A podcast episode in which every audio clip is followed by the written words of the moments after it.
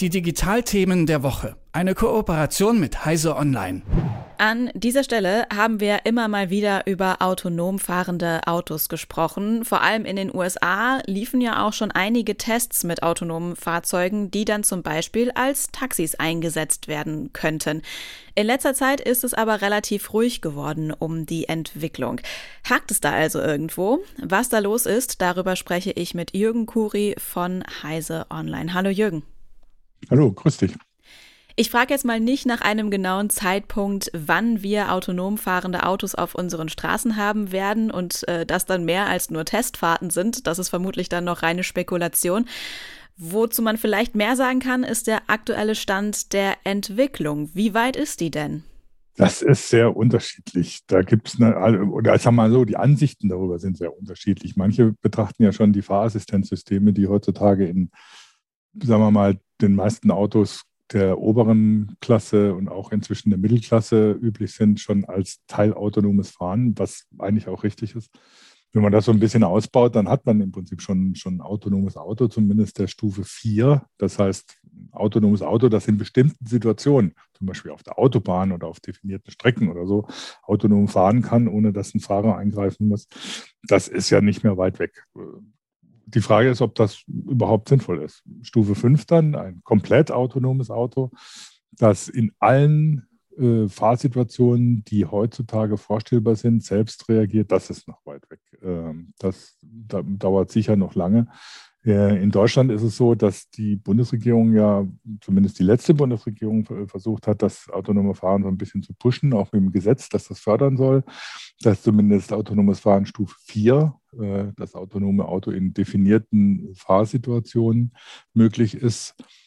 Allerdings äh, ist da auch vorgesehen, dass es so eine sogenannte TA gibt, eine technische Aufsicht. Das heißt, dass nicht wie in Stufe 4 eigentlich definiert, bei Problemsituationen das System des autonomen Autos selbst reagiert und dann einfach stehen bleibt zum Beispiel, sondern dass das autonome Auto dann tatsächlich über Funk eine, einen, einen Menschen, einen Ingenieur, eine Aufsichtsstelle be, befragt, was es denn nun tun soll, was sehr umstritten ist, ob das eine sinnvolle, sinnvolle Lösung ist, eine Möglichkeit. Das zeigt aber schon, es gibt es. Wie, wie, muss ich mir denn, wie muss ich mir denn so eine technische Aufsicht dann vorstellen? Wie bei so, ich sag mal, Fluglotsen, die permanent irgendwie dann alle autonom fahrenden Autos überwachen? Das geht doch gar nicht. Also so ungefähr ist das, muss man sich das vorstellen. Also nicht, dass sie das ständig überwachen, sondern dass sie im Prinzip in Wartestellung sind, wenn sich ein autonomes Auto meldet, hallo, Hilfe, ich weiß nicht, was ich tun soll, da sind jetzt irgendwie zwei Leute auf der Straße und ich kann nicht an ihnen vorbeifahren, aber kann ich auch nicht schnell genug bremsen, was mache ich denn jetzt? Und die dann entsprechend Befehle an das autonome Auto geben, was es denn tatsächlich tun soll. Also im Prinzip dann entscheiden wie ein remote zugeschalteter Fahrer. Ähm, aber das zeigt schon, dass es sehr ein großes Durcheinander gibt, was, was autonome Autos angeht, was da wirklich möglich ist und wo das überhaupt hingehen soll es gab mal irgendwann die Vorstellung, dass, äh, dass man davon ausgeht, dass irgendwann alle Autos autonom sind und dass dann in den Städten halt äh, man sich in, in, sein Auto setzt und dem Auto sagt, wo es hinfahren soll und dann macht es das schon. Man liest derweil die Zeitung. Das ist aber völlig, also von, von dieser Vorstellung redet niemand mehr. Sie ist aber auch sowieso relativ absurd, weil es macht, ergibt ja wenig Sinn, wenn man einfach alle Autos, die im Moment auf der Straße un, äh, unterwegs sind, autonom macht. Was soll das bringen? Das ist, außer dass man da eben so nicht mehr selber ans Lenkrad greifen muss oder so, gibt es ja nicht wirklich einen großen Vorteil. Hm, das ist ja auch beim, dann beim Thema Verkehrswende so ein Argument, dass es nicht unbedingt was bringt, wenn, wenn alle ähm, alle jetzigen Autos mit Elektroautos ersetzt werden, sondern dass man eben gerade in Städten auch die Anzahl der Autos einfach mal verringern müsste, dass nicht mehr jeder sein eigenes Auto hat. Aber da wäre doch die Einsatzmöglichkeit für autonome Autos gut, so eine Art Ride-Sharing zu machen, dass nicht mehr jeder sein eigenes Auto hat, sondern die Autos sinnvoll eingesetzt werden, eben dann, wenn die Leute das brauchen. Ich finde, das klingt nach einem sinnvollen Einsatzszenario. Ist das auch so das wahrscheinlichste Szenario für die, für die Zukunft, was autonom fahrende Autos angeht? Das ist sowohl die wahrscheinlichste wie, die sinnvoll, wie das sinnvollste Szenario.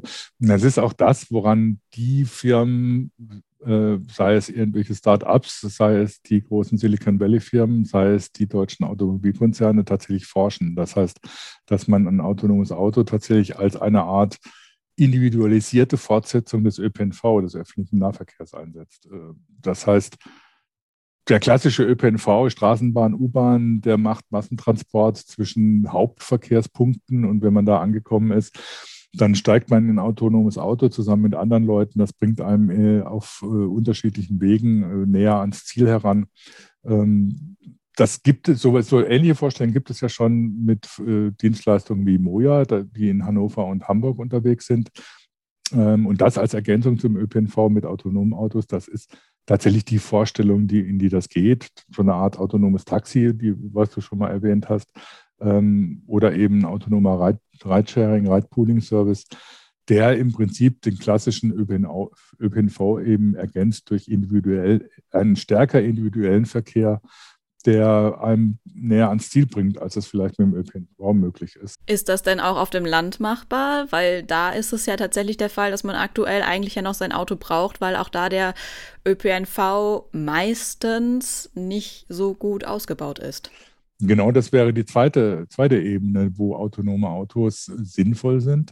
Man kann sich ja vorstellen, dass so wie jetzt es zum Beispiel Bürgerbusse gibt oder, oder ähnliche Dienste, die auf dem Land dafür sorgen, dass man dann doch besser in die Stadt kommt als mit, mit dem, was die, was die Verkehrsbetriebe an Bussen anbieten, ähm, dass man sagt, man macht auf dem Land so eine Art äh, Ridesharing oder Ride-Pooling-Service, der praktisch einen vom, vom, vom Dorf an, an Ziel bringt, wo man dann zum Beispiel in der Stadt wieder dann in den ÖPNV wechselt.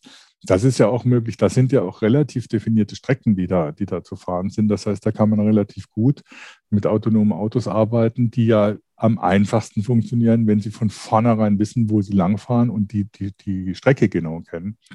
Das heißt, man kann dann natürlich diese, diese Strecken nahe an, an die Dörfer, an die Orte heranführen und die als Verbindung äh, auf, auf Ruf, also nach Bedarf, äh, eben in die Stadt fahren lassen und nicht irgendwie so darauf hoffen, dass der Bus irgendwann mal kommt. Das klingt alles nach sehr spannenden Entwicklungen und du sagst auch, das ist gar nicht mehr so weit weg.